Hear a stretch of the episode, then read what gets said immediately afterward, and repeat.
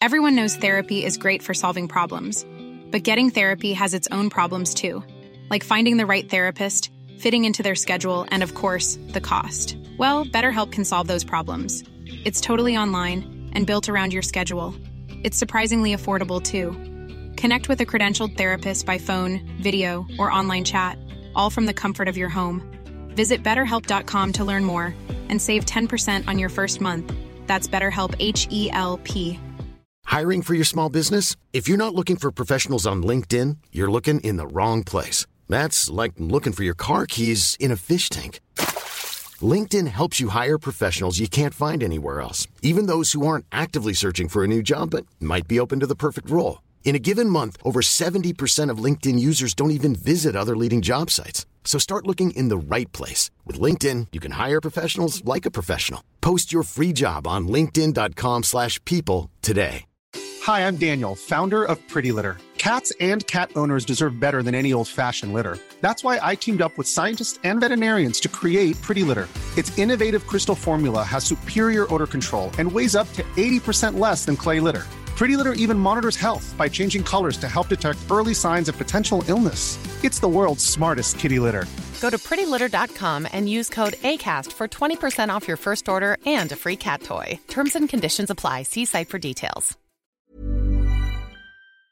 Élimination en Q1, rythme de course douteux, évolution qui ne fonctionne pas, ce Grand Prix d'Espagne n'a pas été des plus simples pour la Scuderia Ferrari.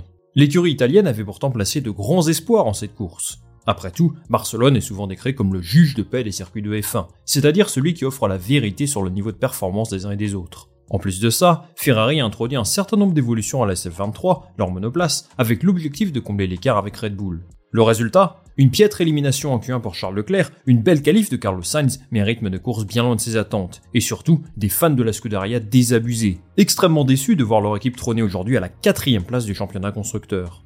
Alors la deuxième place du championnat reste assez ouverte, je pense qu'on en parlera dans une autre vidéo, mais ce qu'on voit de Ferrari jusqu'à présent n'est pas très réjouissant. J'étais au Grand Prix ce week-end d'ailleurs. En fait, j'ai eu énormément de chance puisqu'un de mes potes a gagné deux passes dans le paddock, et lui du coup il m'a offert sa place qu'il avait déjà acheté en tribune. J'ai même eu la chance incroyable d'aller avec lui dans le paddock le vendredi, mais bon, ce n'est pas le sujet de la vidéo, donc je vous ai expliqué tout ça dans un post sur Instagram si vous voulez en savoir plus.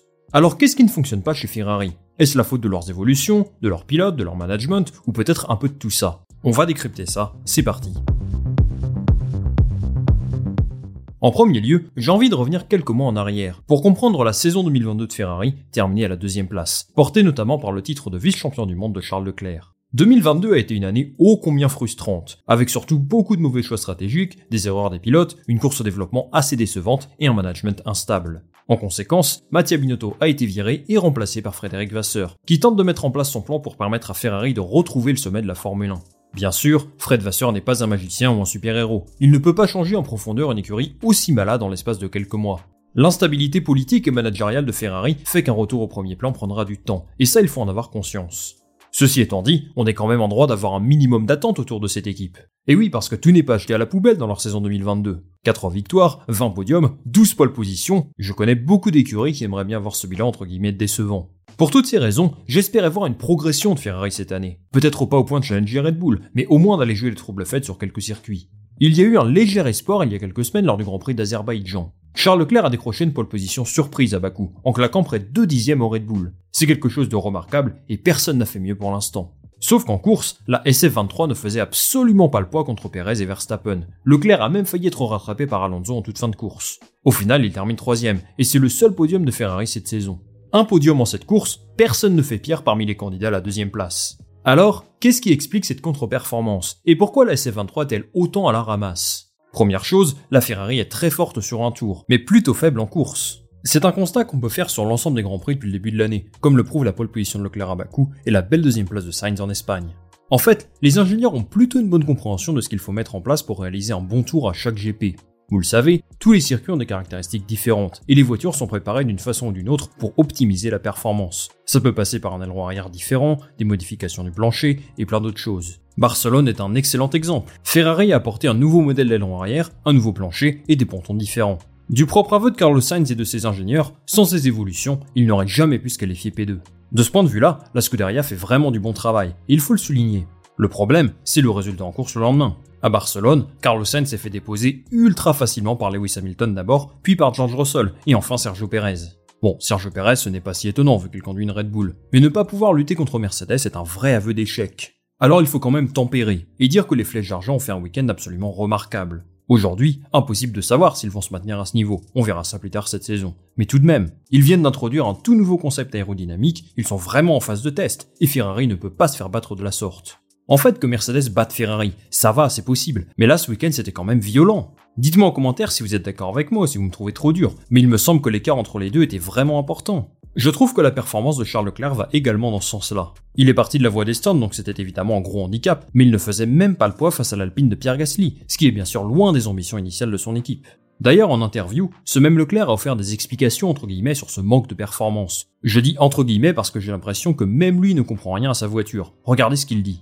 C'est vraiment bizarre et difficile de comprendre. Sur mon premier relais en pneu dur, j'ai zéro adhérence, surtout sur l'avant, et rien ne va. Mais sur mon deuxième relais, toujours en pneu dur, là tout va bien, alors que je fais absolument la même chose qu'avant. Nous avons encore tellement de travail à faire. En fait, ces propos reflètent parfaitement ce que lui et Carlos Sainz disent depuis le début de la saison. La SF23 est sans doute la voiture la plus inconstante de la grille, au moins de la première partie de tableau. Je vous avais préparé une vidéo il y a quelques semaines que j'avais intitulée Le gros problème de la Ferrari SF23. Je n'ai pas eu le temps de vous la sortir, ni de finir mon texte d'ailleurs, mais j'ai déjà travaillé sur ce sujet. Et ce que je constate, c'est que ce qu'il disait après le Grand Prix de Miami il y a un mois peut totalement s'appliquer aujourd'hui. À l'époque, les deux pilotes déclaraient qu'ils ne comprenaient rien à leur monoplace. D'un virage à l'autre, le comportement de la voiture ne correspondait pas à ce qu'ils attendaient, et ils souffraient même parfois de sous-virage puis de sur-virage à quelques dixièmes d'intervalle, dans la même partie du circuit, ça n'a absolument aucun sens. C'est aussi un constat partagé par Fred Vasseur après la course. Lui explique que toute son équipe travaille très dur chaque week-end à Maranello et sur place pour analyser ce qui cloche. Mais les semaines passent et on a l'impression qu'ils comprennent de moins en moins ce qu'ils doivent mettre en place pour corriger cette inconstance qui est finalement leur plus gros problème.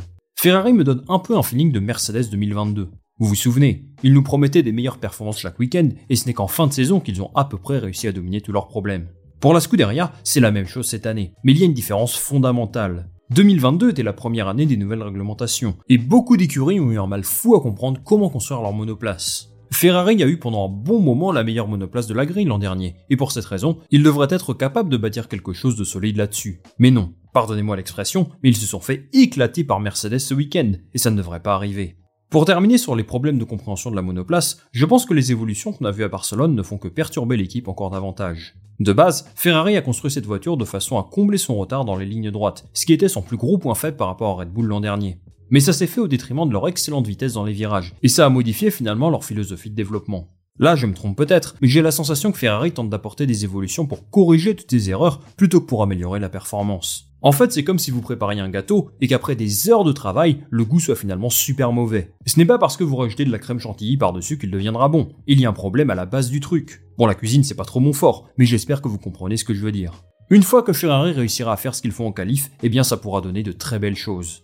Outre cette inconstance et cette incompréhension, cette monoplace a bien des défauts. En premier lieu, je pense qu'il faut parler de la dégradation des pneus, qui a tendance à être beaucoup plus importante que celle de ses concurrentes devant. À Barcelone, par exemple, ça a été le cas, et globalement, je trouve qu'ils ont du mal à rentrer dans les bonnes fenêtres. En général, ils sont en avance par rapport aux prédictions, et aussi par rapport aux autres. Forcément, ça peut compromettre leur stratégie. Ils ont aussi pas mal de problèmes avec le vent et l'air sale. C'était l'une des critiques de Leclerc à Miami. Il a l'impression que la voiture est incontrôlable dès qu'il y a la moindre bourrasque. Ça, c'est aussi quelque chose que disent les deux pilotes. La voiture est incroyablement difficile à comprendre et à conduire, puisqu'elle change de comportement d'un virage à l'autre. Vasseur a indiqué que le développement prendra peut-être une autre direction en conséquence. Ça signifie qu'ils pourraient abandonner leurs évolutions prévues pour aider leurs pilotes à se mettre en confiance. Et oui, parce qu'avec tout ça, ni Leclerc ni Sainz ne sont vraiment sereins lorsqu'ils conduisent cette voiture, et ça peut avoir des répercussions désastreuses sur leur morale. Leclerc surtout semble encore plus dans le doute que d'habitude. En même temps, après être sorti en Q1 de cette façon, je peux le comprendre. Il disait n'avoir aucune réponse quant à cette contre-performance, et franchement, on le sent vraiment touché. Même chose pour Sainz, quand tu vois qu'il dit en interview d'après-course qu'il a donné tout ce qu'il avait à donner, et qu'en gros, le problème c'est la voiture, eh bien ça n'a rien de rassurant. Mais finalement, les mauvais résultats cette saison ne seraient-ils pas étroitement liés au management instable qui règne dans l'écurie depuis quelques années? J'ai déjà consacré une vidéo à ce sujet, je vous laisse le lien en description si vous voulez en savoir plus. Pour résumer, il y a eu le changement de poste du stratégiste en chef Iñaki Rueda, le départ de David Sanchez, ancien responsable de l'aérodynamique, et surtout Laurent Mekies, qui va devenir team principal d'AlphaTauri l'an prochain. Les médias italiens ont fait état ces dernières semaines du climat d'incertitude qui plane chez Ferrari. Alors disons-le, il ne faut pas prendre au pied de la lettre tout ce qu'ils disent, clairement. Mais selon la Gazzetta notamment, beaucoup d'employés seraient dans le doute quant à leur futur dans l'équipe. Voir plusieurs cadres démissionner ou se faire renvoyer successivement comme Mattia Binotto et Laurent Mekies n'est sans doute pas facile à vivre pour quelques-uns. Tout ça pour dire que si toutes ces rumeurs sont vraies, le travail de Fred Vasseur va être conséquent. Je lui souhaite beaucoup de courage parce qu'il hérite d'une situation très compliquée. Pour conclure là-dessus, je pense qu'on peut dire désormais qu'on s'oriente vers une saison d'échec pour Ferrari. On pourrait appeler ça une année de transition aussi pour être un peu plus sympa. Mais vu la voiture qu'ils avaient l'an dernier, ce n'est pas normal à mon sens d'être tombé aussi bas. C'est un peu bizarre. Les ingénieurs ne semblent pas vraiment comprendre ce qui cloche. Ils tentent un million de nouvelles choses, mais il n'y a rien qui va, et les pilotes sont au bout du rouleau. Ça doit être vraiment dur de supporter Ferrari. Force à vous si c'est le cas. Le constat, c'est qu'ils ont tout simplement raté leur développement cet hiver. C'est inquiétant, mais c'est aussi symptomatique des problèmes structurels qu'ils connaissent depuis quelques saisons, pas seulement depuis le départ de Mattia Binotto.